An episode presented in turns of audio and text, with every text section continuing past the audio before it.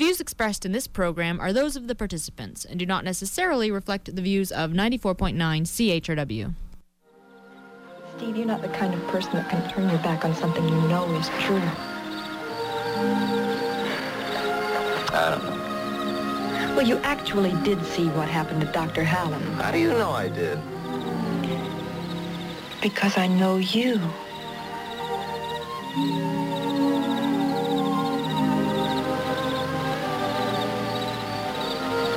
Okay.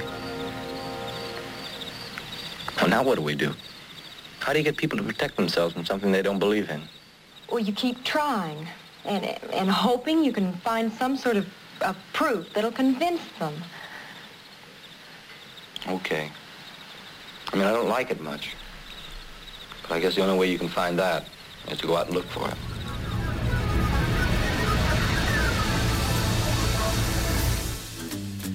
Good morning, London. It is Thursday, March 22nd, 2012. I'm Robert Vaughn, and this is Just Right on CHRW 94.9 FM, where we'll be with you from now until noon. No, no, not right wing. Just right. Fade into color and color into black and white. Under the bedclothes, everything will be alright. So, welcome to the show today. Now, last week, we were joined in studio by Professor Christopher Essex of UWO's Department of Applied Mathematics and Lord Christopher Monckton. And today, we are going to depart from our usual format, once again, as we've done this before in the past, in order that I may present an interview I had with Lord Monckton earlier this week. Lord Monckton's public notoriety, of course, is as a preeminent climate change critic traveling the world presenting his analysis of the ev- evidence and data refuting the claims of the United Nations International Panel, Panel on Climate Change, the IPCC. Last week, we discovered that he is much more a journalist, entrepreneur, policy advisor to Prime Minister Margaret Thatcher, classical architect, mathematician, and inventor. He's also been called a polymath. Now, the purpose of my interview was to delve deeper into the puzzle that is Lord Monckton and find out what motivates him. Who were his intellectual influences? How does his education differ from the education people receive today? How has journalism changed over the past 40 years? Does he have a solution to the Islamification of the West? I also discover that his several accomplishments are due to the productive effort, genius, and luck, and not as a result of his aristocratic heritage. Here's my interview with Christopher Monckton. Now, in many ways, as a climate change critic, skeptic, you're faced with uh, an insurmountable, almost insurmountable, opposition. There's a lot of them. And it's like swimming against the tide. What is your motivation for taking on that particular issue? When did you first start and why? Well, I first looked at climate change nearly 30 years ago when I was working for Margaret Thatcher as one of her six policy advisors. And because none of us was a scientist, or at least none of us had a bit of paper to say we were, uh, then uh, because I knew a little mathematics and a bit of science, faute de mieux, I often gave her uh, advice on behalf of the unit on scientific questions. And indeed, the lecture that I have just given as we record this uh, at the University of Western Ontario, the Nuremberg lecture on mathematics, addressed the question of how does uh, the courtier, the advisor, who is inexpert, give advice expertly. That's what I call the courtier's conundrum.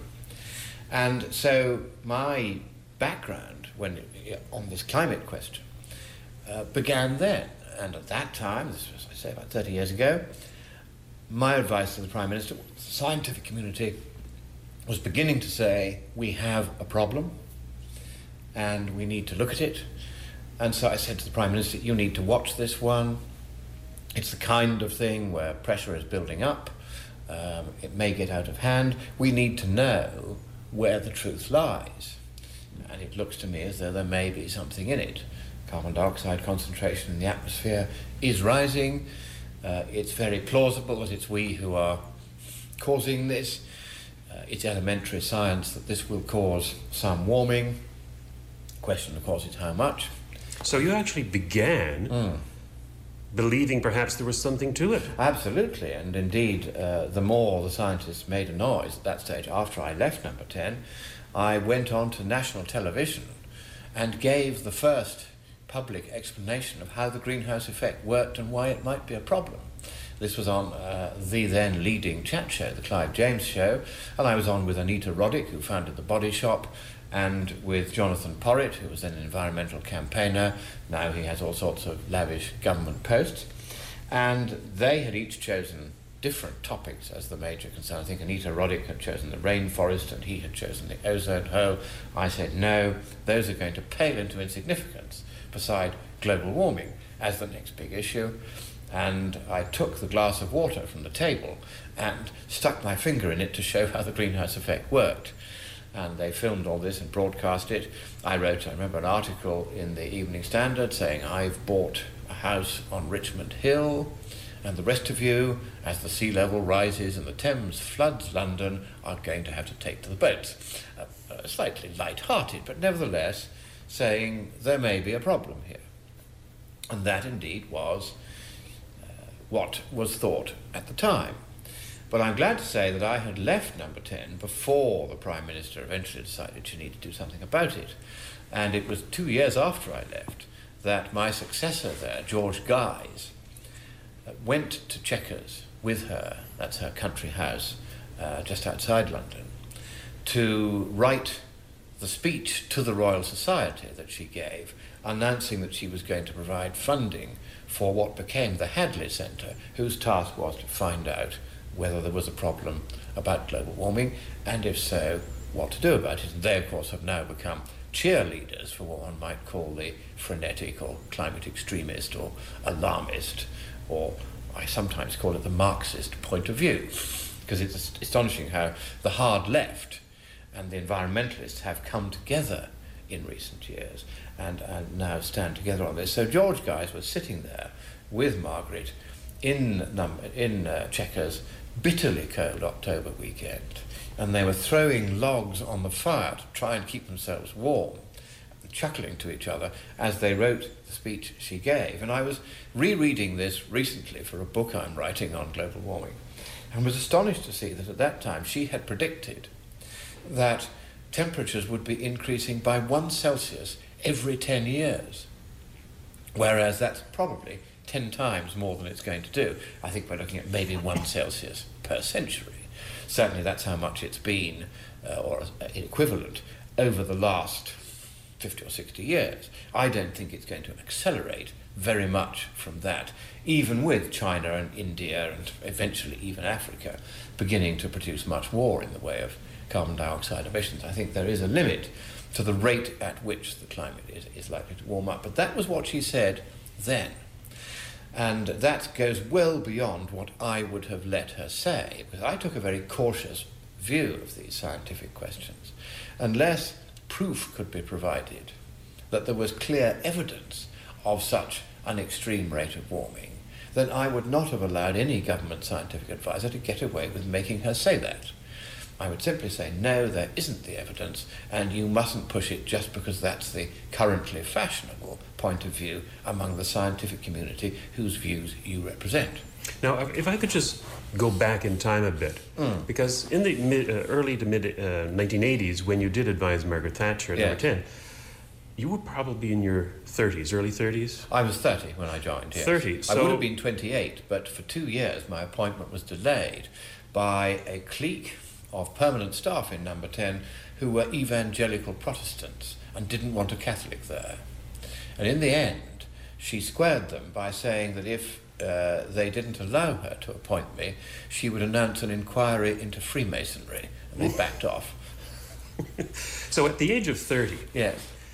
you would have had something in your background which would make you attractive to be an advisor to uh, a conservative prime minister. Yes. Could you talk a bit about your educational background, where you graduated from, and what kind of qualifications, uh, credentials officially that you may have that would have attracted them to you? Right. Remember that I came from an aristocratic background. My grandfather was a cabinet minister and a peer of the realm. My father was the Army's youngest general. I was born with several silver spoons in my mouth. I was educated at Harrow School, the best public school in the world, which of course is a private school, which is the way we call it. Uh, I was then sent to Cambridge to study classical architecture, which I got my degree in. Then I went to University College Cardiff to do a postgraduate degree in the study of journalism, and then went straight to the Yorkshire Post, where within a year or two I was writing uh, the editorial comments for the paper alongside the chief leader writer Tom Green- Greenwell. And it was there that I came to Number 10's attention because they, uh, not Number 10 as it was then, it was then the Conservative Party in opposition, because I was writing uh, many editorial comments, uh, which were not signed, of course, but on uh, uh, political topics. And they were liking what we were saying. And eventually they said to the chairman of United Newspapers, which owned the Yorkshire Post, who is this guy that has changed the style of the editorial comments in the Yorkshire Post to make them much more hard hitting and much more effective? And uh, he said, Oh, yes, he's a protege of mine, Christopher Monckton. And so I was invited down to London for interview with the um, very senior PR executive who ran the Conservatives' uh, press office. And they then invited me down to Conservative Central Office uh, to work in the press office for a year during which time I made many contacts. And the crucial one, I think, was Sir Alfred Sherman, who was the Director of Studies at the Centre for Policy Studies, which was a think tank founded by Margaret Thatcher and Sir Keith Joseph, while Edward Heath was still leader of the party, and he was way on the left, and uh, Thatcher and Keith Joseph, like, like me, were somewhere to the right of Genghis Khan. And so um, they founded this, this uh, institute, which um, Alfred Sherman ran, he was a terrific character. And he invited me to see him. He had seen one or two speeches I had drafted for uh, MPs and had liked the style. Again, he said, Who's doing this? And so I was invited over to see him at his basement office in the uh, little house in Westminster, which was the, the Institute's headquarters. And I went downstairs and he said, um, he just, we, we just talked of this and that because he was sizing me up a bit. And um, he said, you know, one of the things I think that's terribly important is that there should be a national home for the English, see? and uh, so I laughed uproariously. He had a, a strong thing about immigration. And I said, you know, you're absolutely right. I think we've got to start by sending all the Jews back where they came from. He, of course, was a Jew, and he could see I was joking. He laughed uproariously and ordered cake. And that joke was probably what got me into number 10. Um, because the moment he ordered cake, this was a mark of the very highest favour. and uh, so he and I became fast friends. He's merry in heaven now, but um, and we got on terribly well because we had the same mischievous sense of humour, same way of looking sideways on at political problems and finding a new angle into them. And he then made me the secretary of the Central Study Group there, which was a forward strategy study group, uh, where, among other things, the, the first head of Margaret Thatcher's policy unit used to come, and one of the members of the unit, they would come every, roughly it was every week, uh, to the meetings. I would take the minutes, and since I did shorthand, I was able to give extremely full minutes, which I think many of them kept because they were, they, these were the discussions that ultimately led to Thatcherism. Um, and so I got to know the people at number 10. They immediately tried to get me in when she uh, took office as Prime Minister, and that didn't happen straight away because various people didn't want it to happen, but eventually she got her way and I was invited in. Well, what's interesting is that she invited you in, or you, at least you were brought to the attention of the conservative policy um, people, not because of who you were, because the articles were anonymous. That's right. They But because of what you said. Exactly. Right. So a lot Exactly. of people may think that your aristocratic background Hmm. got you this in, when in fact it was actually your ideas and how you expressed them. It was my natural genius and ability. There you go. uh, Yes. or something. But no, just I go- mean, I, of course, in all these things, there is luck. Of course there Of is. course, yes. And if you look at the chain of circumstances that got me to number 10, it's a series of lucky breaks. Well, No. and so I, I, I know the old Latin saying is faber quisque fortunae sui, everyone is the engineer of his own fortune, but I think I have been lucky beyond what most people would have a right to expect. To go back to your education, was there any particular professor who may have been your mentor or uh, advisor or, or somebody that you looked up to, influenced you? Well, I was at Churchill College, Cambridge, which was a very left wing college, and my tutor there, who was the vice master of the college, was a bit of a horror. So uh, I didn't get much of use from him. Uh, it was always slightly daggers drawn between us. But I think of all the various professors I worked with, Professor Hugh Plommer was um, a very great man. He was the professor of classical archaeology and gave me my love in particular of classical architecture and also taught me some of my earliest proper mathematics. I begin to realize how influential it was in shaping how the world worked. And so that's where I got mathematics from. And as for politics, that began at Cambridge, but it began uh, really at the Cambridge Union. And that was the debating society, the oldest, I think, one of the oldest uh, university debating societies in the world, certainly a lot older than the Oxford Union. And the interesting thing there was that there was a, a dominant uh, left wing control of the union at the time, and the left wanted to take away the air of privilege, take away the debate, turn it into just another cafeteria come commune, like any other student union. And I was against this, and I managed to discover that there was an Act of Parliament that protected institutions of this kind, and that the Cambridge Union had been set up under that Act of Parliament, so that the members had to be consulted in referenda of all the members who had been ever been members, as well as who were still members. And so we put out notices and said, come back and vote. And in that vote, they only got a bare majority of 27 votes out of several thousand votes cast. They needed a two thirds majority, and they needed to do it again a month later, which they clearly weren't going to succeed in doing. So the, uh, the project failed. And that did two things. One, it taught me that it doesn't matter that you're in the minority, and it doesn't matter what the politics are. In the end, it's the facts that matter. And if you're in the minority, you can still bring the majority to a complete standstill, provided you have the truth on your side, and provided there is some democratic mechanism for making sure that the truth is asserted. And ever since then, I have been very fond of the referendum as a way of consulting people directly on what they want rather than the top down approach where the governing class tells them what's good for them. That seems to fly in the face of your contention that the truth is not a matter of consensus, though. No, it isn't, and that's a very fair and, and shrewd question. But uh, what are we asking the people when we ask the people? We're not asking them to decide scientific questions. I mean, you couldn't have a vote to decide whether the Pythagorean theorem is true or even whether we're going to get dangerous global warming. That would not tell you anything useful, even if it's a vote among scientists. When you have a vote on, for instance, whether the Cambridge Union should remain the Cambridge Union, as it had always been intended to be, whether it should become a cafeteria come commune, then there what you're asking, you're asking the members what they want. There is no objective truth there. It's a matter of their choice.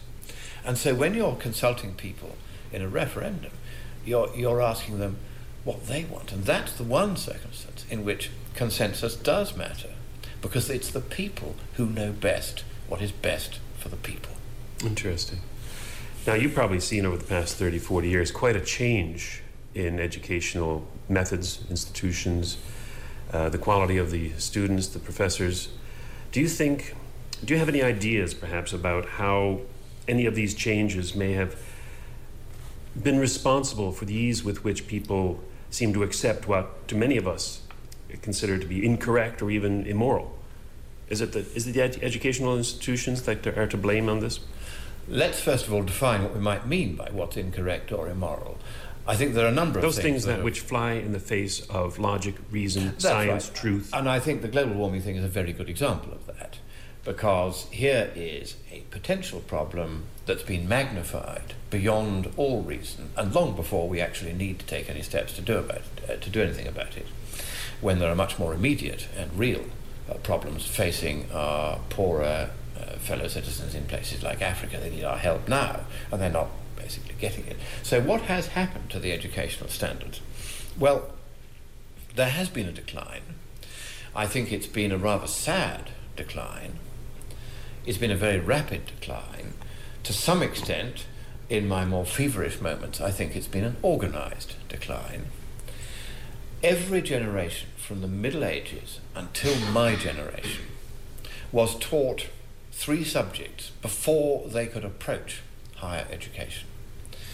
You had to be taught grammar, which I had practically beaten into me at my prep school, so that I really understood how the English language hung together. So that I knew the pathway of thought, that is language. There are only two pathways of thought, really. One is language, and the other is mathematics, which is itself a kind of language, and a very concise, precise, and logical one. But language is the pathway of thought, so you have to start by really understanding how your language hangs together, grammar. The second of the three elements in the medieval trivium, as it was called, was logic. And this was how to think straight. Once you've got the language under your belt, how do you think straight? How do you think in a way, uh, in such a way that you start an argument with a series of declarative statements or premises, and do those premises validly entail the conclusion of your argument? That's what logic is all about. And then, of course, if the premises are true and they validly entail the conclusion of the argument, then the argument itself is sound because its conclusion must be true. And I was taught logic. Everybody was. That was part of what you did before you went to university. And the third element in the medieval trivium, which was taught all the way from the Middle Ages until my generation, but not thereafter, was rhetoric. Once you have done your uh, language and you've understood that, and you've done your logic and you've understood that, then how do you express yourself using your language in a logical fashion, but in a way which is going to commend your argument to those to whom you're addressing it. And this is not just in speech, it might be uh, in an essay, it might be in a book, it might be in a newspaper article, it might be in a leading article, it might be in a sonnet. We were taught all these things. How to express yourself once you have had the necessary training in what it is you're trying to say to make sure that you say it elegantly and straight. Do you think it's fair to say that once you've learned those three elemental mm. um, pieces of knowledge yes. and skills hmm. that a person can, with such a classical education, go hmm. on to be anything they want to be. Well, let me uh, tell you a little story about that. Yes, when Harold Macmillan was uh, went up to Oxford to study the classics, of course he too, by that stage, had already studied grammar and logic and rhetoric. His tutor said to him, You're here for four years, it's a long course uh, at Oxford, it's three years at Cambridge, but they take longer to learn this stuff at Oxford, so it's, uh, it's four years there. And so uh, his tutor said to him, You will spend four years studying matters which are going to serve you with no usefulness at all in your future life. They have no value whatsoever, vocationally speaking, except in one respect, he said, you will recognize rot when you hear it. and that is what a classical education does. It gives you such a training that you are able to think very clearly indeed.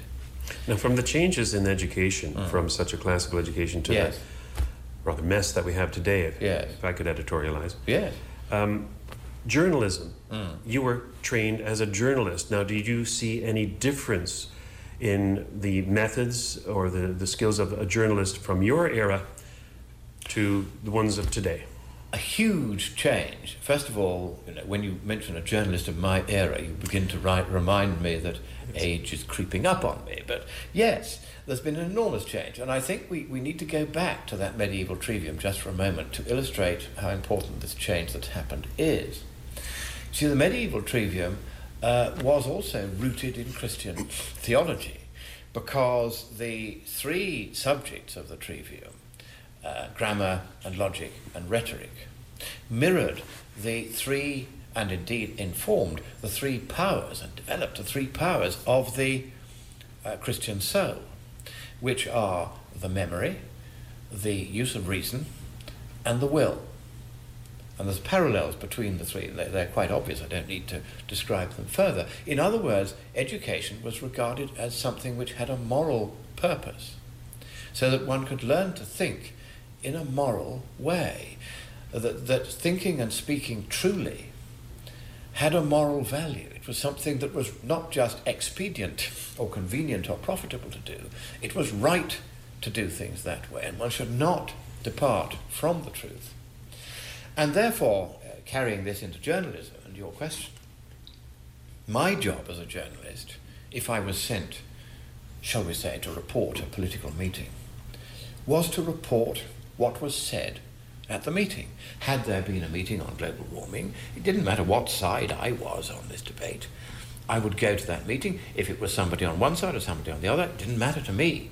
My job was to take down in shorthand what they said, to mark in the margin as I went through the bits I thought would be interesting, and then summarize those and condense it all into an informative article which fully and fairly reflected what the speaker had actually said. At no point in this process was there any room for editorial comment at all. That was not my job as a news reporter. You started by just ans- answering A.J.P. Taylor's question, uh, which is the title of his essay on history. The job of the historian and of the journalist who is writing history as it happens in an article when he's a reporter is to answer the question what happened next? Not to editorialize about it, not to give his own views about it, not to push the argument in one direction or another, or to be snide about the speaker, or distort what they said, but just to report it. That doesn't sound like a lot of journalism that I read today. No, that's what's changed. Nowadays, journalists nearly all from one narrow, rather poisonous political faction. I will call them bluntly Marxists. They are there to push their own political agenda to the exclusion of all others. They will not report any facts that are inconvenient to their point of view or that go against the storyline or the party line. They would call it a consensus, I call it the party line. And uh, journalism has now just become an extension of politics. It's no surprise, therefore, that the subscriptions to newspapers are plummeting and uh, fewer and fewer people watch the mainstream television channels. Why? Because they're not going to get the news straight anymore. They're not going to be given the facts, so why should they waste their time reading endless pages of Marxist drivel? And even if you are a Marxist, it must get pretty boring because you're never hearing the facts so that you can form your own opinion. And we'll be right back with uh, more of my interview with Lord Christopher Monckton after this short break. Any luck getting information on Ryan Wiley's death? Zero. Everything comes back classified, access denied, but I did do a follow-up story on the ATAS. I just lost my story. Here. Somebody get me MIS. My computer just froze up. So did mine. Oh, brother, we're a half an hour before deadline. All right, everybody, listen up. We may have lost the battle, but not the war. We still got a newspaper to put out. Well, Chief, we're fully computerized. All right, now, Jimmy, you're young, so I'm going to excuse that. But believe it or not, there was a Daily Planet long before there were computers. There's no wire service or faxes, Chief. How? Then we're just going to pound the pavement like we did in the old days. First rule of journalism, you publish or you perish. Dale? Yeah. I want you to round us up some typewriters. CD, go on down there and see if that old linotype machine still works. Jimmy, I want you to stick with me like glue. You're about to find out what it means to be a real newspaper man.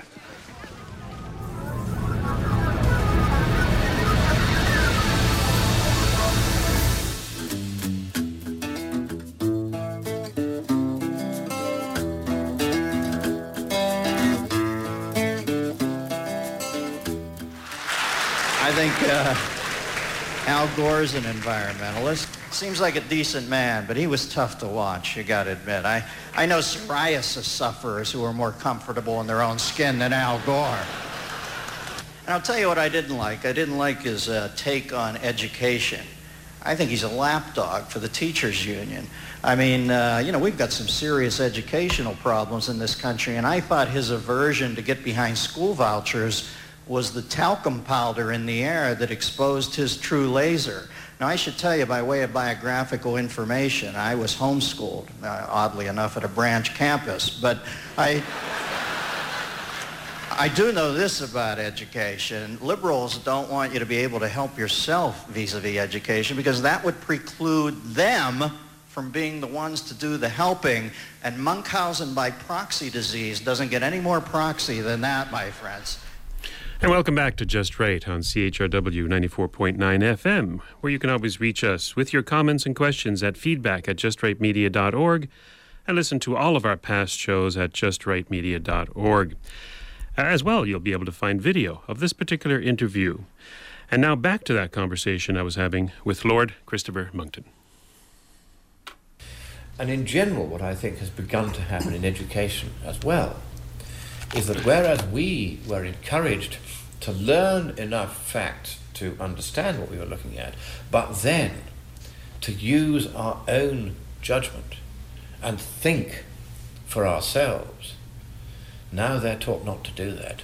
They are taught only to reflect the party line. And I'd like to give a little vignette which illustrates this. At Union College, Schenectady, a couple of weeks ago, I went and gave a talk on the climate, and the environmentalists, who these days are the modern equivalent of the Marxists, they don't call themselves Marxists now, that's a discredited name, but in effect they think the same way. They turned out in force to oppose my presence on campus. They set up a table with slogans written on messy pieces of recycled cardboard uh, and uh, people with messy hair telling people not to go in. So I went to talk to them, no time they were all having such a row with me that everybody filed into the lecture hall, and about 200 people turned up before they could stop them. But then they had a counter meeting afterwards whose job was to try to refute all the errors that Monckton had perpetrated in his science. But of course, by now I've been doing this long enough that I'm making what is certainly a stateable case. You might not agree with it, but there isn't too much that is actually wrong with it. So they were finding it fairly hard to do this. They were just reasserting the usual stuff that you hear from that side of the case. But I went and sat in the front row since they'd come and listened to my uh, lecture and had asked questions. I thought, well, I'll go and uh, do them the favour of returning the compliment and hear what the other side has to say. And at one point in my talk, I had shown a slide of the graph that leads to the principal conclusion in the IPCC's 2007 report. This graph purports to show that in the last 160 years, the rate of global warming has not just carried on in a straight line, it's been accelerating. And that this acceleration is our fault. And they say this at least twice in the IPCC's 2007 report. And the way they, they get this result is by choosing very carefully the start points of four different trend lines that all end in the present. And they show that the most recently starting uh, trend lines are steeper than the ones that came before. And therefore, they say, this illustrates that the, the warming rate is accelerating. Well, now, this is a well known and very bogus statistical technique. I say it's well known, it's well known among statisticians. But if you're a policymaker reading this and you haven't got any background in mathematics, that's the kind of trick that will fool you. It's actually fraudulent. There is no basis for any such conclusion. But that's what they did.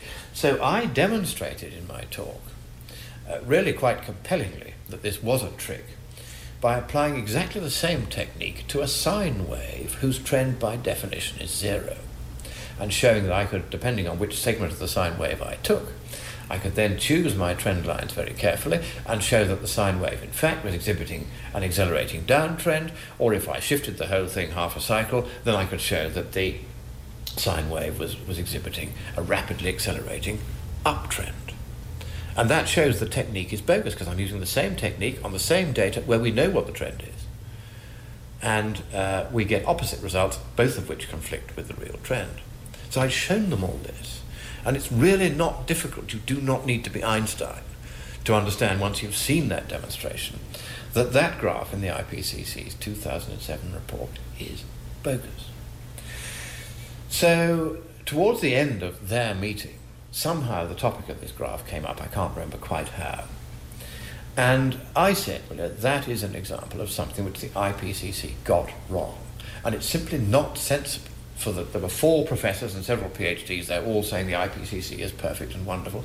I said, if you do not deal with the fact that over and over again they bend the evidence and data in this way, then you're not going to appear credible as the science gradually collapses. People are going to go back and say, well, why were all the professors teaching this wall to wall without the caveats, without showing where the IPCC is getting things wrong?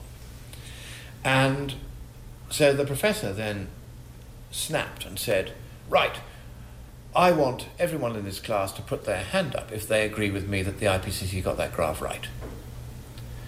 And two thirds of the hands in that class went up, even though they had seen that this graph was wrong and they knew that the graph was wrong.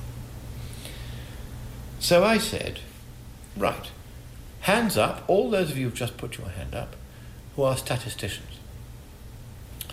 One hand began to go up, stopped halfway, and came back down again because the guy suddenly realized that if he admitted he was a stat- statistician, he had no excuse for having put his hand up to agree with a graph that he knew he was wrong. And you could see this thought process going uh, in his mind, and he brought his hand back down again. And then one of the students said, Ah, but then are you a statistician? I said, Well, first of all, frankly, you don't need to be once you've seen the demonstration I've just given you. However, I said, I have learnt to be careful. And I sent, I anonymized the data that underlay this graph. And I sent it to a statistician. And I said, I want you to look at this anonymized data and tell me whether I can draw the following conclusions by taking the trend lines on the following periods. And the answer, of course, came back no, of course you can't, because you can choose trend lines on different periods and get the same data to give you a precisely opposite result. So I then said to that class, I said, first of all, Professor, you shouldn't have done that. And to the rest of the class, I said, don't you ever do that again. Don't you ever vote against what you know not to be true. Don't you ever vote that it is true when you know it isn't. Not even to appease authority. Because that's not what science is about. Science is about trying to reach the objective truth. And there must be no more nonsense of this kind ever again. You could have heard a pin drop. But you see, what has happened is that the notion of thinking for yourself has gone from education. And now all they're taught is the party line. And there is genuine shock, horror, disbelief, and anger when somebody comes along and says, maybe the party line isn't right. Because they're simply not familiar with the fact that there could be an alternative point of view. And that shows, it seems to me, a very basic failure of education. It's harder to get that point of view out, though, isn't it? There's a, a seems to be an attack on freedom of speech in the West compared to what there was in the past. Uh, mostly, I would say, by a liberal multiculturalist uh, uh, policy to appease those cultures which uh, don't even agree with Western liberal democracies. The first do thing you I find would- that that's the case? I think Is the first thing we is can do about don't call it liberal.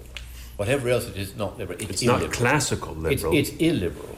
In, Here- the, in the plain and full meaning of the term, Yes. it's illiberal. You're absolutely right, Um, but here in Canada, I think the capital L liberals are very much enough. the Marxists even so, don't let them use such words without pointing out, even if it's the name of their party, without pointing out that it's the antithesis of what they actually mean by it. I agree they totally. are illiberal. Yes. These are people who do not want any thought but the party line to prevail. If you read 1984, there's that wonderful passage where the communist orator is spouting the party line. A note is handed up to him telling him the party line has changed 180 degrees. In mid sentence, he begins, he begins arguing 180 degrees against what he was arguing a moment before. And nobody comments because it's more than their life is worth. Once you're told the party line, if you are a Marxist or an environmentalist, which is a new word for it, then you merely adopt the party line and you stop thinking. And stopping thinking is the antithesis of a proper education. Education is there to teach you how to think. And in fact, I'm about to write a book on called just that, How to Think. And it's going to explain once again the classical methods of thought, their link to the soul, their purpose, which is a moral purpose, to encourage people to think truly and think clearly and to speak truly, and never to adopt a mere party line on any side of any debate, but always be prepared to rethink, as I have had to do on the global warming question, when the evidence changes. There's a wonderful remark by T.E. Huxley, I think, who said, uh, no, it wasn't him, it was um, John Maynard Keynes, who said, when the facts change, I change my opinions. What do you do, sir? If you follow the party line, you continue with the party line regardless of the facts. Now, you, you do quote quite a bit from philosophers, particularly Aristotle. Yes. Who would be your greatest philosopher of all time? Your greatest influence?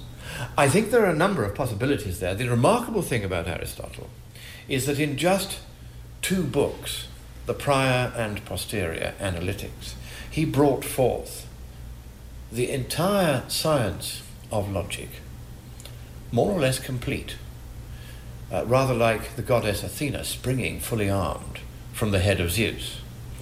Um, astonishing intellectual feat, the like of which has scarcely ever been seen. And so I think probably the greatest of the philosophers uh, that has influenced me is Aristotle, but of course, who influenced him? It was Plato at whose feet he sat.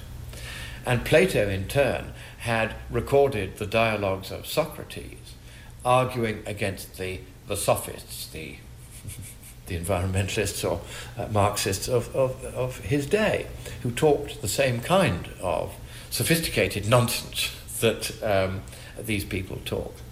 And Socrates was using a particular technique to so that they themselves could see they'd got it wrong. It makes people very angry if you do it to them. They get furious uh, when the, you show them their thoughts are self-contradictory.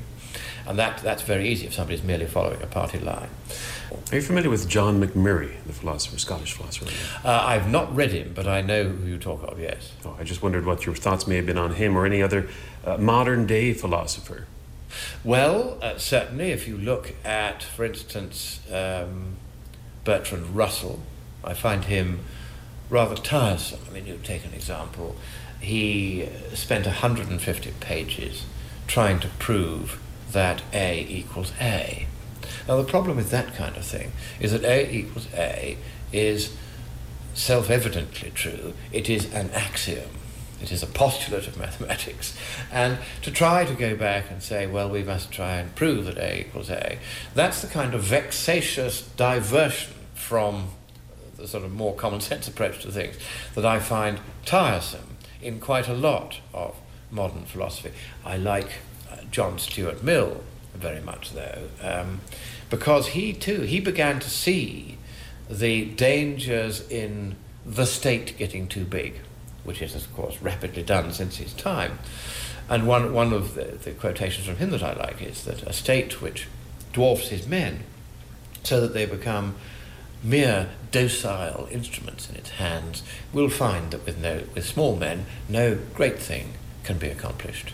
Any thoughts on, on Ayn Rand and her philosophy of objectivism?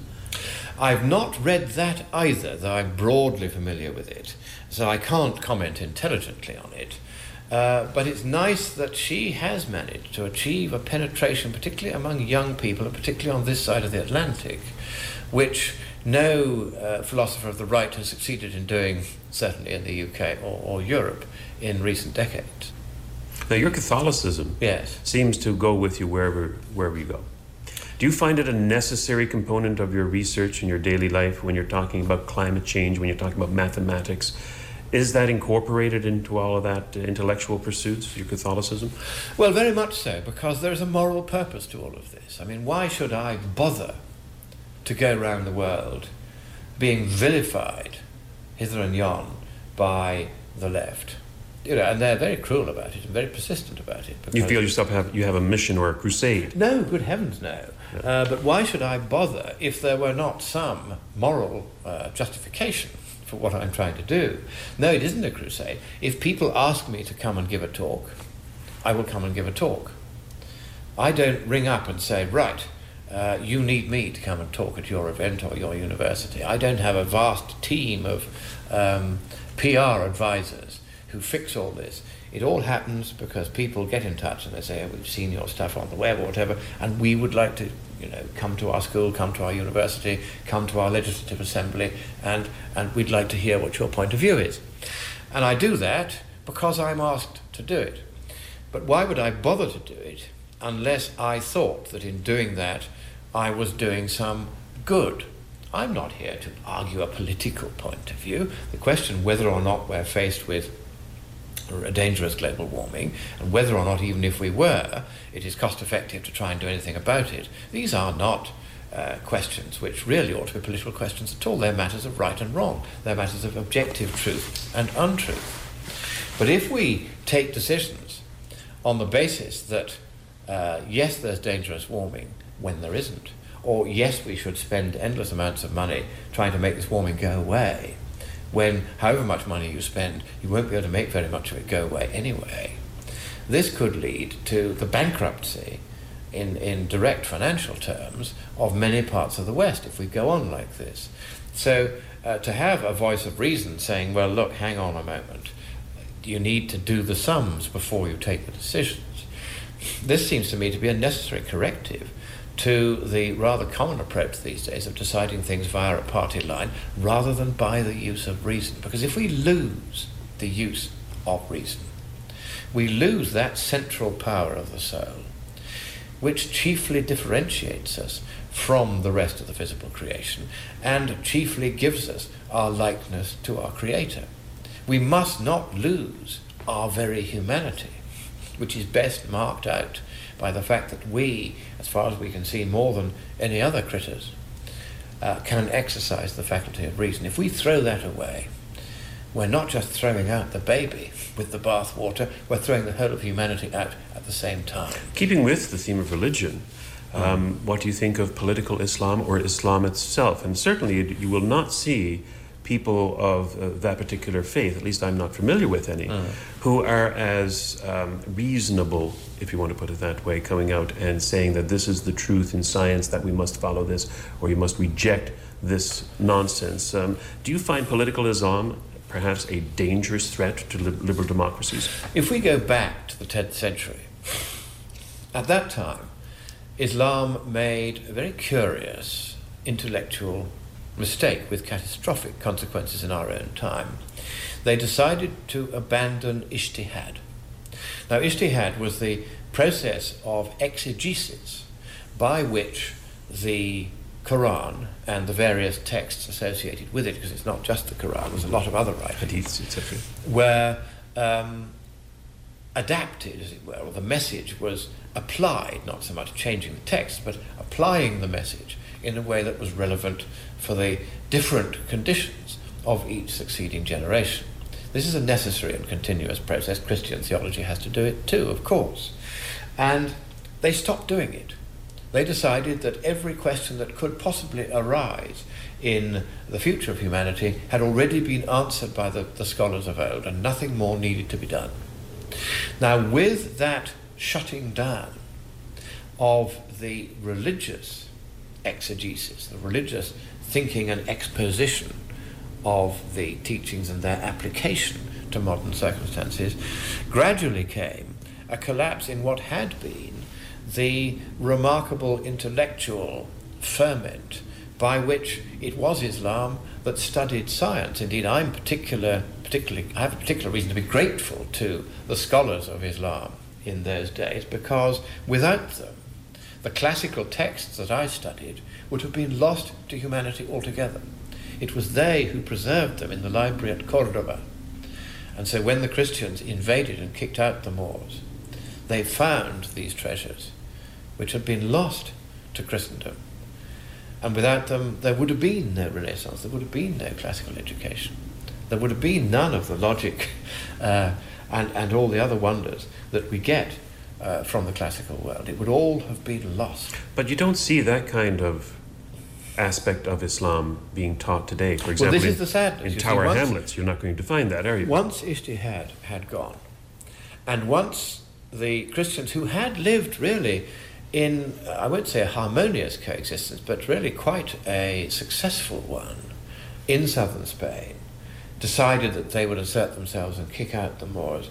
That really was the, was the last straw, if you like, and, and we were partly to blame. So I'm always rather cautious about saying, well, these people are all terrible, because there's a long history to, to, to, to get us where we are, and we need to understand that. So my view is that it is a shame that Islam now has reverted to the Wahhabist or absolutist uh, version of itself, which is rather extreme. And this is largely the influence of the oil wealth of Saudi Arabia, which follows the Wahhabist um, presentation of Islam and has been quite sedulous uh, in quietly spreading it uh, through money all over the world, including in the United Kingdom. But I think also when we as Christians approach Islam, we too have to uh, again acknowledge that in the Crusades we did not behave as our Lord and Master told us that we should. And we behaved brutally, and sometimes very brutally, wiping out men, women, and children wherever we found them if they were not Christians. Now, that is not what the good book says we should do. And these wounds that we created are still festering in the breast of Islam, and I can understand that. Now, that doesn't mean, therefore, we must cave in to the extremist presentation of Islam at all. But it does mean that if we are to engage with them, we must know the history and be sensitive to it so that we can lead them once again to restore uh, ijtihad and to restore also the love of scholarship, which was so very evident in the early centuries of Islam. For instance, the scientific method itself was given to us first by Abu Ali ibn al Hassan ibn al Hussein ibn al Hussein ibn al Haytham. He was as proud of his lineage as I am of mine. And he was uh, an astronomer and mathematician and philosopher of science in 11th century Iraq and wrote in, in ancient Farsi. And he, you'll see him celebrated on Iraqi banknotes to this day. And it was he who said that the seeker after truth, what a wonderful name for a scientist, the seeker after truth. Try telling that to some of the people that I'll be meeting in California shortly. The seeker after truth does not put his faith in any mere consensus, however broad, however venerable. Instead, he subjects what he has learnt of it to his own hard won scientific knowledge and to scrutiny, experiment, investigation, inquiry, inspection, and checking and checking and checking again. The road to the truth, said Al Haytham, is long and hard, but that is the road that we must follow. Now, what more Christian sentiment could there be than that? What more noble sentiment for any scientist, or indeed for anyone, could there be than that? And it reminds me very much of what our blessed Lord said when Pontius Pilate had said to him, Quid est veritas? What is the truth?